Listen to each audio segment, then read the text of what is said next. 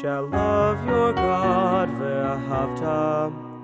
You shall love Adonai your God with all your heart, with all your soul, with all your might. Take to heart these words which I command you this day. Impress them on your children. Recite them when you are home and when you walk by the way, when you lie down and when you rise up.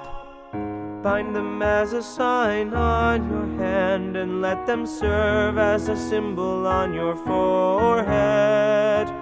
Inscribe them on the doorposts of your house and upon your gates. Thus you shall remember Tizkuru to observe all my commandments and to be holy, holy unto your God.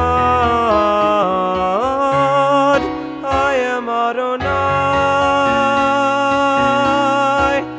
Adonai, Adonai, your God, who brought you out of the land of Egypt to be God. I am Adonai, Adonai, Adonai, your God, Adonai, Adonai, Adonai,